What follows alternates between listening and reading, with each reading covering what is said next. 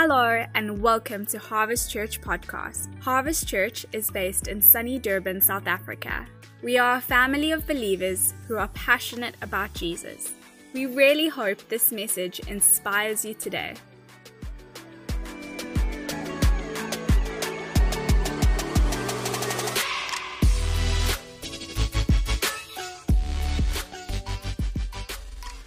And so I, I, really felt to share in and around the space today and, and to really pick up on what it says in Psalm, 20, uh, Psalm, Psalm 92, sorry, where the scripture speaks about flourishing.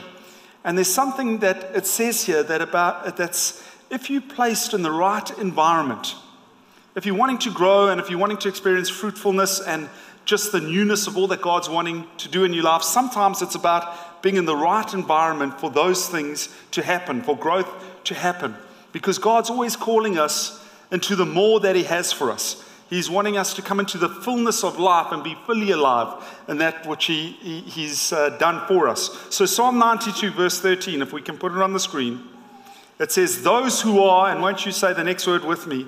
Those who are planted in the house of the Lord shall flourish in the courts of God. And so you see that if you're in the right environment, uh, not only some good things happen, but some God grace things take place in terms of growth. And uh, I've, shared with you before that I enjoy reading my uh, Louis L'Amour novels, and uh, often in those books you'll find a cowboy hightailing it through some landscape in the US, chased by uh, a, raggedy bunch that's after him, or maybe some uh, rogue cowboys or whoever it might be. And uh, in some of these books, they've gone into the Mojave Desert. They've gone into this place that's called Death Valley. Can we put a picture up? This is a picture of Death Valley. It's really a place. It's said to be the hottest, driest place in America, and it's called Death Valley because nothing grows there. It doesn't rain, things die there. And uh, this, is, this is one of the things in the cowboy book that I've read. But in looking into Death Valley, it's quite interesting that a phenomena occurred in Death Valley where in the winter of 2004, there was seven inches of rainfall. Now, nothing happened immediately, but by the spring of 2005, this phenomenon occurred. If we can put up the next slide. That's the same place, just a, a few months later. And what these geologists and scientists and environmentalists realized is this Death Valley wasn't dead, Death Valley was just dormant. And so, beneath the surface of the ground, there's this potential of seed that can burst forth that if it's in the right environment, if there's rain and if there's uh, the right ingredients, something amazing can happen, growth can happen, flourishing can happen. And you can probably see where I'm going with this and what we're going to be sharing about today. But I'm just trusting as a house and for us as Harvest, even as we've received new people into this family, that we can create an environment, that we can allow God's environment, His atmosphere, to be at work in our midst that will challenge us and enable us and empower us just to grow and to be all that He's called us to be. And that's not a condemnation and that's not a heavy sitting requirement on you. That's an invitation. God is saying, I want you to be fully alive because I've come to bring you the fullness of life. And one of the keys for us is to realize that we are invited into this journey with God. That not only do we, as we've spoken about in psychological terms, we can talk about a limited mindset or a growth mindset. It doesn't only just apply to the mind, but spiritually, we can grow in our capacity in terms of all that God has called us into and wants to add to us. And so to be on this journey and discover this is where I am, but this is where I'm invited to, and this is how I journey with God and take the next steps into the more, into the increase, into the, the growth and the flourishing that God has for us. And so that's what I want to encourage us with today. Because here's the thing in your life, you are not supposed to be dead and you are not supposed to be dormant.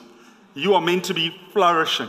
And so that's what we're wanting to see. And Psalm 16, verse 11 says this You will show me the path.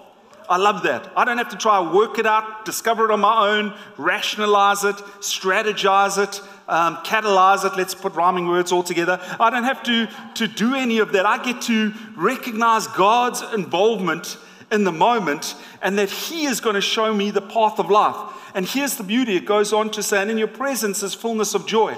Now, if we see this wrong, we're going to think He is going to show us the path of life. And then we've got to wait till we get to a destination to actually experience His joy. But what we need to realize is He is the one who walks alongside and He journeys every step with us. He goes ahead, He is behind, He is hemming us in. And we can know this that when He shows us the path, when He is bringing that revelation, that light, that confidence, that clarity of what we call to and where we're meant to be walking, we get to journey with Him. And as we journey with Him, His presence brings us fullness of joy. And not only does it bring you fullness of joy, it goes on to say this and at your right hand are pleasures forevermore. Because you know what? as we're walking on paths, sometimes we can fear and sometimes we can be in trepidation. But as we walk with Him, His presence brings us fullness of joy, and there's pleasure in knowing His right hand is available to me every step of the way, that He is there and I can take hold of Him. And the challenge for us, the challenge that I want to bring to us as a community, is that many people, if not us, many others that we know, are living in a place where they realize that there's potential out there but they just don't know their path. The path that they've called to journey in God, to, to fullness and flourishing, that hasn't been made known to them. And so the question we live is, is Lord, what, what do you actually have for us? And what is that journey? What are the steps we, we, we're meant to be walking with you and stepping into? And if you do a study, there, there's a, a, a, way that you can study God's word from cover to cover and see over 16 times at least it's mentioned that there are these four concepts that God is always massaging of his heart towards us as his people. And uh, you can see it in various stories and various scriptures, and even though the wording might be different, the gist is the same of these four concepts. And so I want to jump into the New Testament, and we're going to read something that Apostle Paul said. This church planter had a heart and a desire for, for church to flourish. And when I say church, I'm not just meaning an entity, I'm meaning we are the church. Gathered here today, you and I individually, we make up the church. And there's something in this apostolic prayer that Paul prays that he wants us to come into the fullness of what God has. And I love this when we see prayers in Scripture because we know Scripture is always telling us to pray, but we don't always see the prayers prayed out. And here's a prayer that's inspired by the Spirit, uh, prayed by Paul, and it bears out in your day and my day, right here and right now. And, and really, it brings this reality of saying, where are we and what are we called into? Where are we now and what is the more? So let's read Ephesians 1 17 to 18. This is Paul. I keep asking, not once, not twice, wasn't a momentary thought, oh, I remember I must pray for that person. No, this is what he says I keep asking that the God of our Lord Jesus Christ, the glorious Father, may give you the spirit of wisdom and revelation. What he's saying is, we live in a day and age where there's a, cloudiness and an, an, ambiguity, a vagueness, um, where, we, where we don't see clear and we're not really that focused. And he's saying, No, in the midst of that, I'm praying that the Holy Spirit will come and, and cut through all of that and that you would receive him, the spirit of wisdom and revelation. He reveals to us that which is sometimes hidden in our own capacity. He comes in and he reveals it. And it says, I just, I'm praying that you could have the spirit of wisdom and revelation. And here it is, one of the first concepts. So that, won't you say that with me? So that, so that you might know God. You might know God. And as I say that, no one's reacting and thinking that's a shocking statement and thinking that I'm being blasphemous by saying that. But in, in Paul's day and age, that would have been a radical statement that would have affected the religious of the day. Because what Paul was saying is he was using the word know, know God, and it's the Greek word gnosko. And you've heard it said before here that that word actually means it means an intimacy. It speaks about a personal relationship. It speaks about an ongoing knowing, an intimate, personal, ongoing knowing. That's what uh, the Apostle Paul was saying. But it actually goes a little bit deeper because it also says this it says it's not, it's a term that wasn't just to know of God, but it was a term to describe how a man would know his wife and they would have children. That's the intimacy that it's speaking about there. And it's not talking about, it's not a sexual term, it's an intimate term. It's saying there will be a knitting of hearts, there will be a oneness. And that just throughout every religious, traditional, ritualistic approach to what it meant to know of God. And saying, no, no, it's not happening with just the knowing of Him, it's happening in a, a knowing Him face to face, a connectedness of heart. And, and people in that day would have thought, we had no idea that we could have that. And that is the, the, the beautiful promise and encouragement that the Apostle Paul is bringing here that you would know him better, that you would know him, that you would even increase of your knowing of him. And secondly, second concept, that's the first concept. Second concept I want us to get is this that's massaged over and over, as I've said, um, by God because of his desire for people. Here's the second concept. Paul prays, I pray that the eyes of your heart may be enlightened. The eyes of your heart may be enlightened. He's saying, you know, my desires and my longing is that your, your eyes, and in the message it puts it this way, would be focused and clear. That you would be able to see clearly. That there'll be no haze over what you're seeing. And you might be like me when I was a youngster and say, hang on a moment, Paul, my, my eyes are up here, they're not here. Hang on, what are, you, what are you going on about? Do you remember that song? I was a youngster, open the eyes of my heart, Lord. I had no clue what that meant, but I sung it with gusto as a, as a, younger, as a younger chap in church. But what, it, what it's really saying is this Paul is saying at a deeper level, we aren't all looking through these. At a deeper level, we're looking through this. And what he's saying is, as we look and as we see, we are often looking at life, and you are possibly even looking at me here right now through the lens of everything that's happened to you up to this point. That's what you're looking at through these filters that are on your heart and sitting over your heart. Looking through the lens of your past, looking through the lens of your pain, looking through the lens of your problems, looking through the lens of your hurt, of your good days, of your bad days, of your past relationships. We, we look through these lenses. And Paul says, firstly, my desire is that you would know God intimately, personally, passionately, that you would know Him and live in relationship with Him. And then my prayer is that you would know the second step, that you would go on the spiritual journey of getting your heart right, getting your heart healed, so that you can see clearly. That's what he's encouraging. Because all of us in this room, we might be looking at the exact same thing, but we're seeing it in a different way because of what's happened to us, as I've said up to this point. And what happens then is that view is starting to dictate your life. That view is starting to determine your steps. That view is starting to define you. And so we need to get real about this as the Apostle Paul is praying, so that, he says it again, or in this, this version, he says, in order that.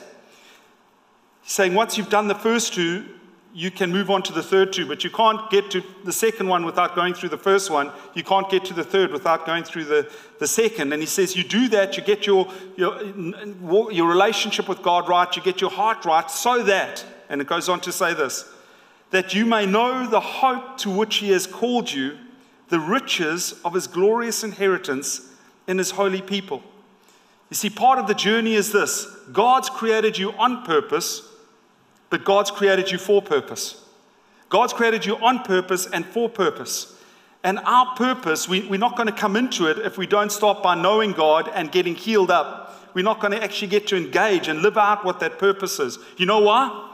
Because it's virtually impossible to see the, God, the plan that God has for you in the future while you're still looking through the lens of yesterday. It's virtually impossible to see what God has for you in the future while you're looking through the lens of yesterday. You might find yourself in the place where I just can't see my tomorrows, and it's because you're wearing the glasses that are covered and smudged in the dirt of what's gone on previously. And so you have to come and allow the Holy Spirit just to bring clarity to, the, to that. Because you might be here and you might be living with this question I, I just don't know what God's purpose and plan is for my life. And maybe it's because you've never journeyed, as I say, or, or walked with God uh, through that second step of, of that second step of getting your heart clear and settling the pain of yesterday so you can see the promise of tomorrow. But there's a part of engaging with God and His presence and His nearness. And it goes on to say this that you may know the hope to which He has called you. That you may know the hope to which He has called you. And I love that because it connects hope and calling. The two of those are connected.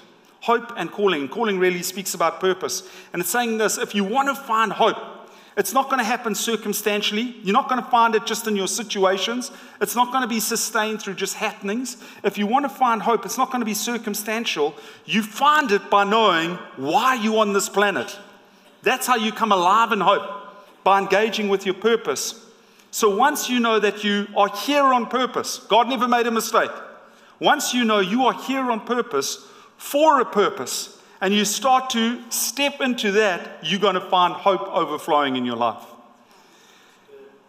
And you know, I was, I was with uh, someone just recently who was sharing with me this last week, and he was just saying, Hey, you know, George, I've been chatting and uh, chatting. That's an interesting word. There was a bit of chatting. It's when you chat and battle at the same time. We were chatting, and uh, in that space, he was saying, You know, I can just feel discouraged and a bit despondent and maybe even and depressed and questioning the why of going forward. And so I, I said this to him I said, Well, what makes the difference? And his answer really ministered to me. He said, You know, when I look at those moments where I've, I have not focused on myself, but I've, I've looked at how do I make someone else's life a bit brighter, a bit better, a bit more enjoyable um, in the day, that, that's when I feel fulfilled. And I just love that because there was a sense of hope that sprung up in the sense of calling to something, hope that sprung up out of purpose as he started to engage with it. It's a powerful truth. But many of us are looking for hope in the wrong places. We, we're looking for hope and thinking, you know, if my family could only work better together, th- then there's hope. Or if the economy starts to resurface a bit, then there's hope. Or, or if the politicians can get their act together, then there'll be hope. Or maybe if my career takes a turn, then there'll be hope. And we're looking for hope in the wrong places. And Apostle Paul here is bringing this encouragement and saying, no, this hope that springs up, it's found when you know you hear that you know you're created on purpose for a purpose that regardless of what's happening that's what the apostle paul says doesn't matter what's happening around you he actually goes on to say uh, i have my eyes fixed not on the seen not on the temporary but on the unseen the eternal. My eyes are fixed my gaze is set my forehead uh, my forehead is like flint towards the purposes of god. That's what he's saying. And it's out of that place that he is feeling hope springing up. And that's that's this progression this progression this journey we're on towards flourishing, as I've mentioned. And it takes us moving from this place of knowing God to start to say, well, what is freedom? To start to say, well, what does purpose look like? And once we allow Him to start to work inside of us, He works powerfully and He is able to settle our yesterdays and deal with the pain of the past, the problems, the hurts that we've had, so that we can realize we're not supposed to spend the rest of our lives just praying for ourselves and that our issues will get fixed. But we actually have a purpose to make a difference. You see, when you don't have hope and you're not sensing purpose, you'll, you can define this because you'll be spending all your time praying for you and your issues. Rather than realizing, no, I carry something in God that's called to shift things in environments. And so there's, there's this challenge that the Apostle Paul is bringing to us. And he goes on to say this so that you might know the riches of his glorious, and watch this language, that you might know the riches of his glorious inheritance in his holy people. So here's the thing not only do you have hope, not only do you have a calling, but you have an inheritance. And here's the beauty it's not only discovered in you and in you alone, it's discovered in people and togetherness that God is doing something. There's something beautiful even in our gathering. Psalms uh, 2, verse 8 says this He makes the nations your inheritance. Your inheritance is found in people, in others, in shared moments, in shared experiences, and seeing the kingdom come not only in your life, but advancing into uh, households and businesses and school environments and, and in the togetherness of life. And, and it unfolds when we are not only trying to uh, see how does this pertain to me, but it unfolds when we start to bring others into this journey of knowing God and flourishing in the joy of His presence. Now, there's an association of churches called ARC. I don't know if you've heard it, Association of Relating Churches. And they've, they're planting, uh, it's, it's a movement that's seeing significant amounts of churches planted around the globe. It's headed up by a man named Chris Hodges. And he said, uh, We want to do this investigation. Let's take the Apostle Paul's prayer for the church and for us as the church, and let's see how we can have that engage with the, the rawness of the real world. And so he realized, I'm not going to put a little group together from Harvest Church and people who've maybe been here for 20 years, although I find great wisdom and insight and revelation from you. But this is what he's saying I'm not going to do that. I'm going to get some people from a gym that are far from God and don't know Him, that haven't stepped in a church. And I'm going to share the concept with them of what the scripture is saying and these four things that are on God's heart uh, that He wants for people, and let's just see what wording they use that we can communicate these truths. And so he, he went to a gym and he got together this group and he said, You know, he, he read the verse and he's saying, Hey, these kind of the concepts we want to bring out for people and uh, how do we communicate them? And he was thinking of words like salvation and sanctification and redemption, deliverance. And he said this group wanted nothing to do with any of that. But as they spent time brainstorming in an hour and a half, they came up with four phrases to describe the, the four concepts of what God desires for us as His people. And these are the, the phrases they came up with to know God, to find freedom, to discover purpose, and to make a difference. Everything that we've seen coming out that verse that we've just read. And, and they said to uh, the person who was conducting this, this study, they said to him, Listen, no one's interested in building your church. That's what they, they said to this individual. But everyone's trying to figure out how to know God. Everyone's on that journey. They said, um, No one's interested in this word deliverance that you're banding about. We, we're not into that. But everyone, even people in this gym, have areas in their life where they're trying to find freedom. They said, Listen, we, we, we don't know what your, uh, your mission statement is or vision, vision statement is, but we do know this that everyone here feels that there's got to be some purpose, there's got to be some meaning to life. And then they went on to say they realized that something of God and who He is, whether they believed or not, had put something into their lives that we all feel like we're called to make a difference. You know, we, we all feel our life is not meant to just stop at the limits of who we are, but it's meant to influence and impact others as well. And, and so that's what these people saw from that concept. And so I want to pick up those four verses, I mean, those four phrases that they said to describe those concepts. Because, you know, secular uh, sociologists have said this when they've done a study. They said that it's been proven that the highest need that can get met in humanity is when you live your life in such a way that you make a difference. Let me say this again. They've done a study that's proven that the highest need that can get met in our humanity is as we live our life to make a difference in the lives of others means when I go to bed and I lay my head on the pillow at night and I think ah, I was fully alive this day because I made a difference in the life of others. That's what it's really communicating. And they used to think that the highest need that we could have met in humanity in our lives was to win, was to be successful, was to, to make a, a home and a life for mine and mine only. But they discovered it's not that. There's something bigger. And these sociologists, in a secular way, not using church language, they define this need to make a difference, this meeting of a need to make a difference, to be defined as this transcendence. That's the word they use transcendence. It means to live above and beyond myself. There's something higher and more that stretches beyond just the limit of me. And here's the thing, and here's my encouragement today that we can't do that we can't discover our purpose if we haven't started in the place of settling our hearts and our yesterdays. And you can't settle your hearts and your yesterdays if you haven't started on the journey of knowing God. And so there's this, this progression that we see that unfolds in discovering what God desires for us as a people. And I, and I want to define it by putting up the first one.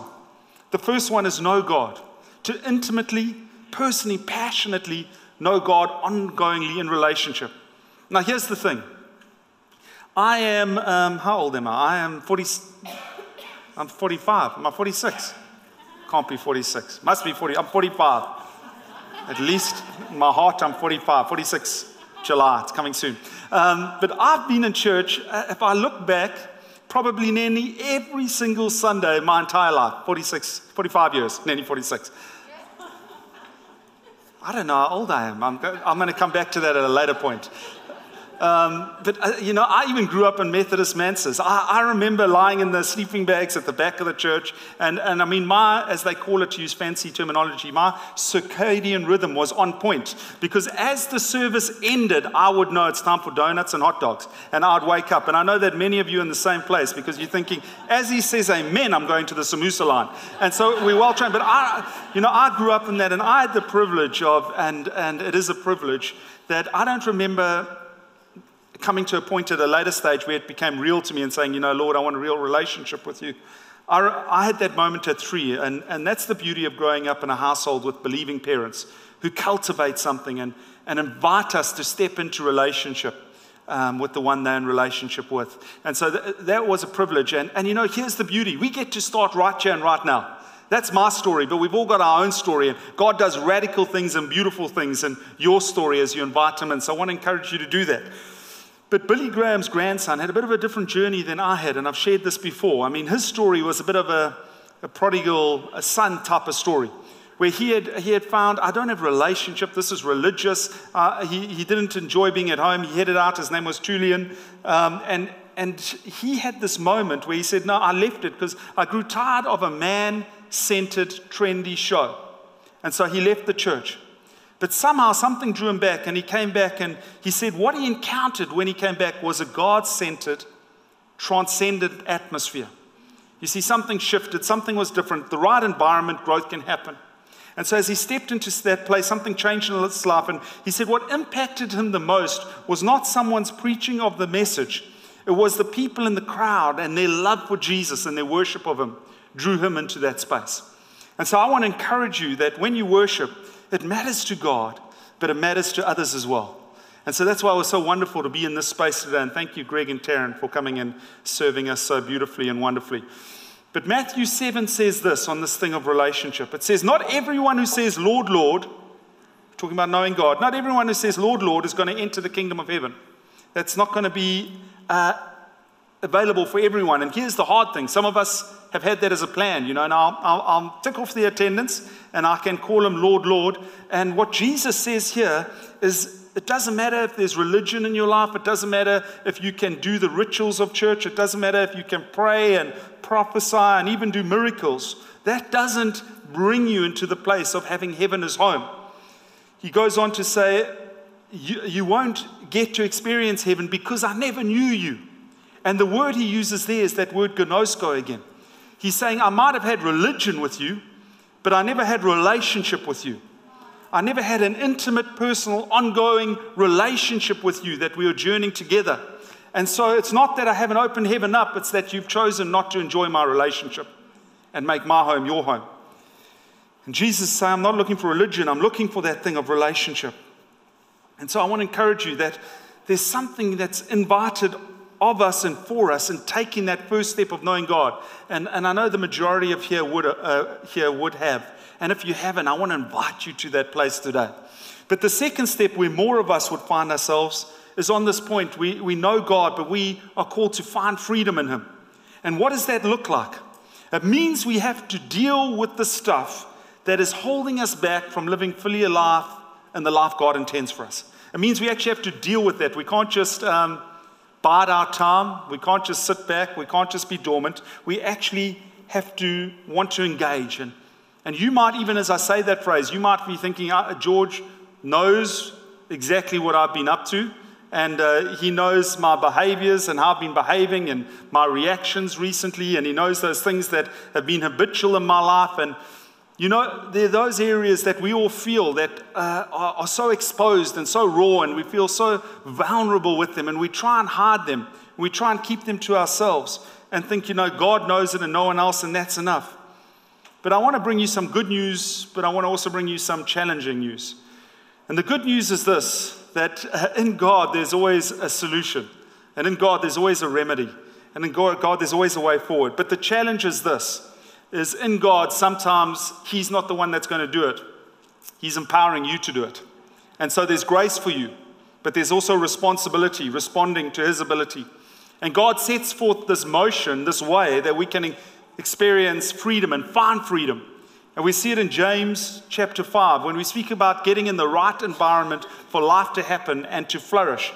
And it says this Therefore, confess your sins and you'd think to God, but it doesn't say that. It says, Therefore, confess your sins to each other and pray for each other so that you will be healed. And, and it's this picture of yes, we go to God for forgiveness, but we can go to each other for healing. Now, we know He's the great physician, but when you cut your body, how does your body heal? It's your body functioning together that heals your body. It's the blood flow and it's the connective tissue and it's the immune system functioning and it's the signaling of what needs to go where and how that happens. And it's the same way in the church as we, the body of Christ. And you see, sometimes we hide things, but the truth is that which is hidden cannot be healed. And so we've got this opportunity where we don't have to carry the weight of it and the burden of it and the shame of it and, and, and hear the enemy's condemning voice that says, No one wants to be around you. And if they knew what you've been up to, they would just write you off. And it's a lie. Because you see, we need the courage to know that in God and in the community of God, that there is grace and there is mercy and there is redemption and there is um, just restoration. There are these, these beautiful things that we discover. And that when we get to share them, others can say, you know, that's real. And here's some of the real struggles I'm facing. And we get to journey together because one puts to flight a thousand and two, 10,000. And so, here, as part of this community, we don't only gather on a Sunday, but we can actually be part of groups and life groups. And I want to encourage you to do that. Get in the right environment that you get to do life well, the life God intends, with the encouragement of others. And what you find there is you're going to find prayer, and you're going to find support, and you're going to find accountability. But it's not the sort of accountability that says you are falling short and this is where you're failing. It's the sort of accountability that says, I want to hold you accountable to your identity and destiny. This is who God says you are, and this is the, what He wants for you. Walk into the fullness of that. So I want to encourage you that we, in finding freedom, often it's in finding community. And it's not going to a life group just because you need another, uh, another Bible lesson. I mean, you can uh, find that online. You don't need another Bible lesson. I mean, maybe you do, but what this is saying is you need a person, you need a community. You need brothers and sisters that you can stand shoulder to shoulder on so that you can advance in all that God has for you because you were never called to do this on your own. We get to do this as community. So we're going to know God, we're going to find freedom. And then this third one is the, the, the part that probably 80% of us find ourselves at. It's this part where we, we, we need to discover purpose. You can put that up on the slide. Thank you. The third step discover purpose. There was a study done in the US that said that 87% of the body of Christ does not know what part of the body they are. 87% of the body of Christ does not know what part of the body they are. Can you imagine if 87% of your body didn't know what part it was and how it should be functioning? I mean, it would be a mess in here today. And, and so, this is why we find in the church there's often such dysfunction and disunity and uh, uncoordinatedness, uncoordinatedness uh, where we find that we're not moving in a, in a rhythm and a grace and a flow. And 1 Corinthians 12 says this, and we've looked at it, that we each have a specific place and part to play in the body of Christ and function that we are called to bring. You have a function. You have a, a, a part to play. You have a, a, an importance to the body to be what it's called to be. And the problem is, we tend to look for it all over. We look, at, uh, we look for it in how much money we have in our bank account, and we look for it in what car is parked in the garage, and we look for it in what toys we can afford, and we look for it in all these other things. And those might be fun and those might be fun, but those aren't the greatest part of who you are and what you bring. And so the Apostle Paul says this I consider my life worth nothing to me unless I finish the race, the call, the task that God has for my life. He's saying all those other things that are momentary are fine, but he says I consider them as nothing unless I finish with this call, with this task achieved and accomplished that God has called for my life. And Romans 12 says we all have different gifts. And you know what that word is? We've said it before. It's the word charis. It means we all have different grace gifts. It's where we get the word charismatic. And uh, sometimes that word charismatic can terrify us, but it's saying, no, the gift, the grace gift, the charis gift is something that you've been given, not just to be a good thing that you get to function with, but to be a grace thing that you get to improve someone else's life with. It's a gift that you get to live in that serves and serves others and is a blessing. It's saying this you have something that God has designed for you to carry before time, that you have a grace gift that as soon as you start to apply that thing, not only are you going to feel fulfilled, but that you are actually going to make a difference in the lives of others. That is what you have, and that is who you are. That is what God's called for. You are on, in this world on purpose, for a purpose, and it's to, to be blessed and be a blessing. That's what God says. And so we need to start pursuing and running hotly after that which God has, rather than being caught up with chasing things in life that really have no matter or meaning. Let, let me give you a story. Craig Groeschel, who leads the Global Leadership Summit, he's got a book, book called It, probably the shortest book title you'll ever find, It. And what it's speaking about, it's how we as leaders and people can glorify God and how we can love other people effectively. That's what the book is really about. But in it, he tells the story about a greyhound race. Has anyone been to a greyhound race? One. So if I make things up, only Brian will know. That's fine. Um, but, but I haven't been to one of those. But you know, the, the question is how do you get these greyhounds to run? You know, in a horse race, you've got a jockey and he, he makes it all happen. But when those little gates open, how do those dogs run? And the way that it happens is that there's a mechanical rabbit that goes along the inside rail, and these greyhounds all tear off after it. And in this book, it's speaking about this one moment where in Florida there was a greyhound race, and this little mechanical rabbit took off and it came around the bend. It was obviously moving at such pace with these greyhounds racing after it that this thing exploded. There was like sparks and wires flew everywhere, fur flew everywhere. Now, don't freak out. Wasn't the greyhound fur, it was the fake rabbit fur. But fur shot everywhere, and there was this scene. And, and, and here's the thing it's what happened with the dogs that's so interesting because suddenly the dogs had nothing to chase. And so they reacted, these dogs, these greyhounds, in three different ways. Some of them just sat down and took a nap because that's that. nothing to chase, took a nap. Some of them turned to the crowd, the spectators, and started barking agitatedly that were surrounding them. Some of them actually ran through the railing because they just thought, this is my moment. I can cut left, right, backwards, forwards. I'm just going to go for it. And, and you know, they kind of hurt themselves because they were confused and disorientated. I mean, and this paints such a vivid picture for us of humanity. Because if we're not chasing after, and if we're not pursuing the right thing, the God thing, you'll just find in your life, well, maybe I'm just going to take a nap. Maybe you're finding yourself barking agitatedly at everyone surrounding you. Maybe you're finding that you're doing damage and you're hurting not only yourself, but you're hurting others. And this is what we find ourselves, and this is why it's critical for us that, you, that we want to live our lives filled with the hope of knowing that we're living in the purpose that God has placed us here for. And for not only us as individuals, but us as a community. And here's the invitation. As my friend said, he was saying, I just don't know what the point is of going forward, other than that time when I was living to make a difference in the life of others. Number four, the greatest need in our humanity to be met, if we can put the fourth point in, is transcendence, living above and beyond ourselves, knowing that we are created on purpose for a purpose to do what? Won't you say the last one? Now, I don't want you to read it. I want you to say this to yourself. Won't you mention that one more time? I want to say to you make a difference.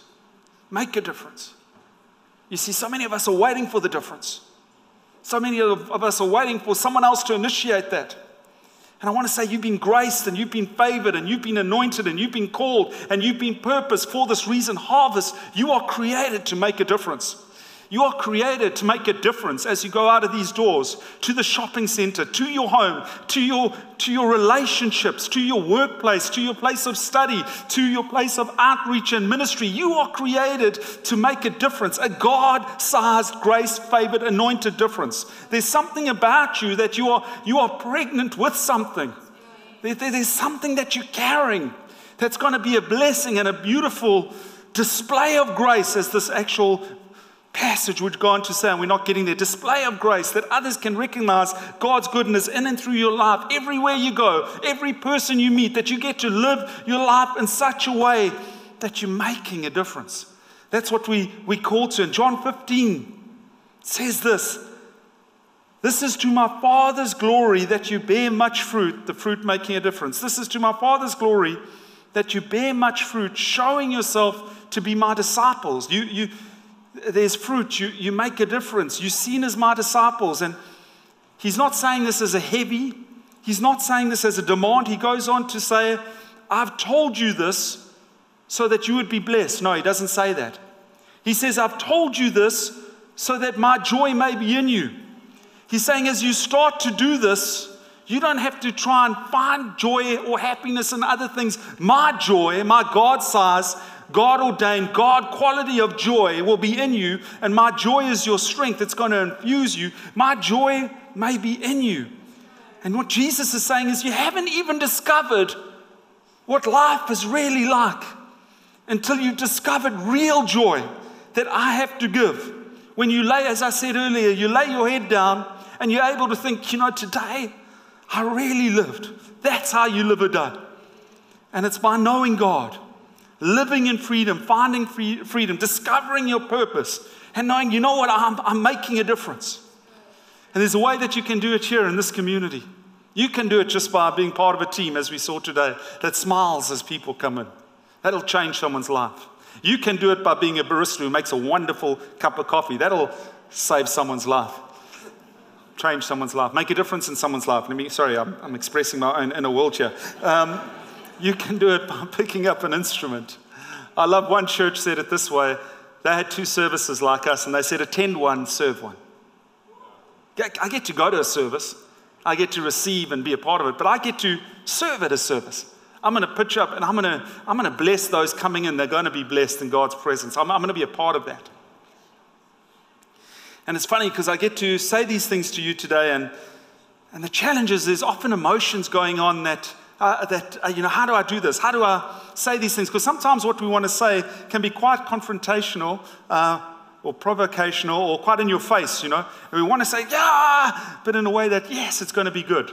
That, that's what's happening. Let me describe it this way. Often I go a certain path on my way to get um, to my son's school or to get here to church. And, um, you know, I know the robots. I know that, listen, if, if there are four cars in front of me, when that light goes green, if we all move, then I'm going to get through the green of the next light. But if I don't, I'm going to hit a red. And, and Leanne knows this, and Leanne's the voice of wisdom and revelation, assisted by the Holy Spirit in my life. And Leanne will say to me, because I can be like, I want to get on that hooter, and I want to say to people, it's time to move, you know? It's time to move.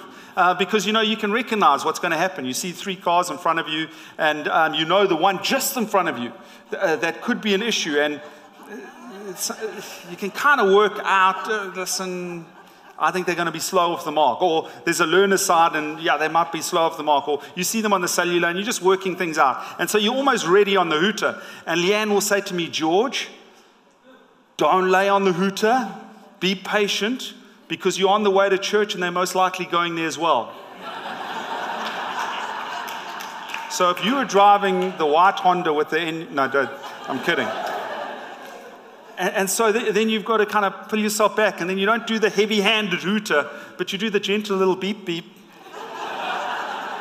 with a smile, very pastorally. But in your heart, you saying, What are you waiting for? Let's get going, you know? And so I'm just telling you what could be going on in my heart. I'm not saying any of this is happening right now. But I want to put my hand on the hooter, gently or more resolutely, however you're going to receive it. And I want to say, what are you waiting for? Really, you're going to wait another week to know God? What are you waiting for? Another week? Really, you're going to hang on to that pain and to that behavior and to that way of coping. You're going to hang on to it for another year so that it can be your New Year's resolution once again. Really, is that what you're going to do? Really, you're going to live in a place where you're not going to discover what your second best day of your life can be. And what I mean is, people say the greatest day of your life is when you're born, the second greatest is when you discover why. And we know that happens in God. And really, you're going to, you're going to wait on that. You're going to wait on living another day, just serving yourself, living yourself, caught up with yourself, rather than making a difference. Really? I'll say, come on.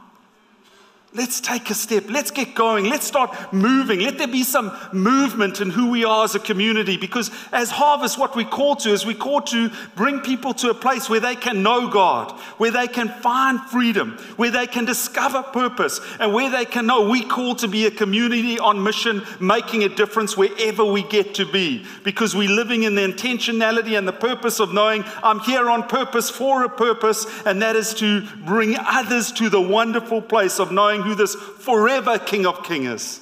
who's coronated, living seated on the throne, never going to shift, never going to change, most glorious, magnificent moment ever in regality. And we have the privilege of knowing him intimately and personally, living free in his presence, knowing the joy of what that is, the pleasure of his right hand, knowing that there's purpose in him and we are making a difference. Amen.